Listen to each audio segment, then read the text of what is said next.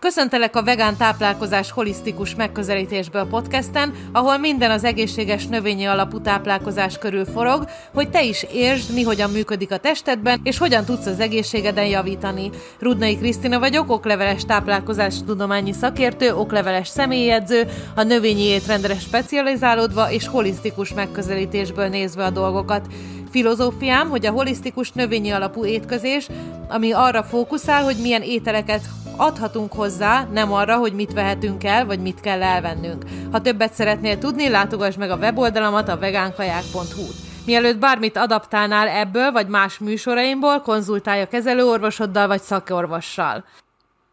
Ez most egy rendhagyó podcast lesz, még lehet, hogy fogok ilyeneket csinálni, ugyanis meg szeretném osztani az egyik beszélgetés eredményét, illetve a beszélgetés részleteit veletek, amit Clubhouse-on csináltam múlt héten. Hogyha akartok ilyen beszélgetéseket, vagy hogyha be akartok kapcsolódni, akkor Clubhouse-on kövessetek Rudnai Krisztinaként. Minden szombaton és kedden húsz órakor tartok beszélgetéseket tápanyagokról, egészségről, az egészség és a tápanyagok kapcsolatáról, mindenféléről, ami, ami előjön a beszélgetések közben. Úgyhogy a múlt heti beszélgetés témája az a kávé volt, hogy kávé igen vagy nem, pro és kontra, illetve hogy rátok milyen hatással van, illetve ti hogy kávéztok és mennyit. Az első kérdés az ugye az volt, hogy ki kávézik, mióta és mennyit, és voltak szép számmal, akik igen, voltak szép számmal, akik nem, az egy kávétól, a néha, a semmitől elkezdve egészen a napi ötig, hatig. Az első kérdésem az az volt, hogy mivel a kávé mindenkire másképp hat, és mivel e, ilyen-olyan kutatások pro és kontra tényleg mindenféle hatásról beszámoltak, hogy kérdezd meg magadtól, hogy jól érzed-e magad azután, ahogy megittál egy kávét. Jól érzed-e magad azoktól a hatásoktól, amit esetleg a kávé ad neked? Felmegy egy kicsit a vérnyomásod, felmegy egy kicsit a pulzusod. Hogyha jól érzed magad ettől, akkor nem kell tartani tőle, de hogyha, hogyha bármi rosszat érzel, nagyon dobog a szíved, vagy nagyon felmegy a vérnyomásod, akkor nem annyira tanácsos, illetve akkor vissza kell fogni. Két embertípus van, illetve többféle embertípus, de nagyjából két kategória létezik. Van, aki gyorsan feldolgozza a kávét, gyors a kávé anyagcseréje. Nekik nem is emelkedik meg annyira a vérnyomásuk, illetve a szívverésük, mert egy kicsit kevésbé hat rájuk a kávé. Ők általában hamarabb kiürítik, hogyha ittak délután kávét, akkor is tudnak este aludni tőle, tehát gyorsan feldolgozza a szervezetük.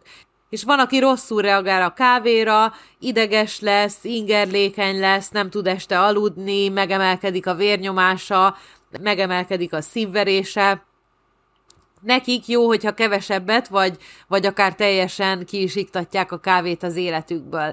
Ez több minden befolyásolja, például ha egy embert veszünk, itt vagyok én, rám is másképp hat a kávé, hogyha megnézzük a hatásait ma, vagy például holnap, vagy holnap reggel. Nem mindegy, hogy milyen időben, nem mindegy, hogy mennyit aludtam előtte, vagy utána, nem mindegy, hogy milyen rendben van a gyomrom, hogy milyen tápanyagokat fogyasztottam aznap, hogy milyenek a hormonjaim, hogy mennyit ittam. Tehát lehet, hogy egyszer jobban hat rám a kávé, egyszer rosszabbul, egyszer a pro, egyszer a kontra.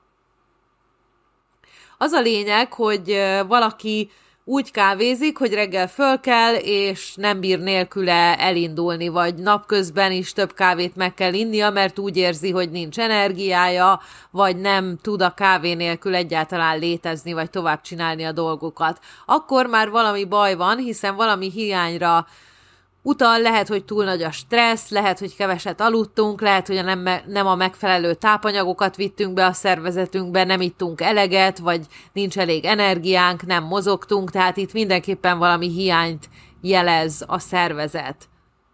Én általában szeretek hozzáadni az étrendünkhöz és a diétánkhoz, nem pedig tiltani, úgyhogy ha kávézol, akkor kávézz így. Mielőtt a reggeli kávédat megiszod, igyál meg egy zöldség turmixot, vagy zöldség smoothie-t. Hogyha nem megy, mert kettőig se látsz a konyhába, amikor reggel kitámolyogsz, akkor nyugodtan készíts magadnak össze előző nap este egy nejlonzacskóba, egy marék spenótot, egy kis ananászt, egy negyed citromot, egy kis gyömbért, egy negyed zöldalmát, vagy bármit, amit szeretsz, és reggel csak ki kell venned a hűtőből, beborítani a turmixgépbe, egy kis vizet adni hozzá, és még a kávé előtt idd meg ezt.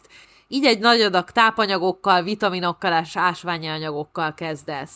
Szó volt arról is, hogy a kávé a legutolsó kutatások szerint nem okoz refluxot, illetve nem okoz a gyomorsavba semmilyen problémát, de ugyanakkor ne felejtsünk el hidratálni, és mégis, ugye ahogy az olaszok is csinálják, hogy a kávét egy pohár vízzel szolgálják fel, én mégis azt tanácsolom, hogy ha kávét iszunk, akkor ne felejtsünk el hidratálni is mellette.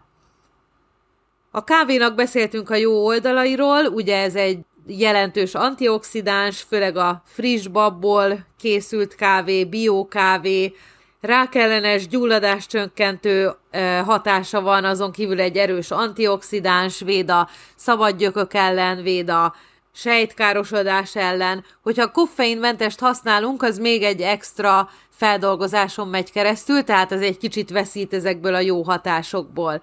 Beszéltünk ezek mellett arról is, hogy ki teázik, illetve kinek milyen a kávézási, teázási rituáléja, és itt a rooibos-tól a macsán át, a kurkuma lattéig mindenféle ötletekkel halmoztuk el egymást, hogy ki hogy teázik, ki hogy kávézik, kinek mi a rituáléja ezzel kapcsolatban, úgyhogy ha akartok ti is ilyen beszélgetéseket, és akarjátok hallani ezeket a recepteket, amiket megosztunk egymással, kibogozzuk a szálakat, és megnézzük, hogy mit mond a tudomány erről, illetve ki hogy éli meg, akkor keressetek Clubhouse-on, szombaton és kedden húsz órától Rudnai Krisztina néven. Sziasztok!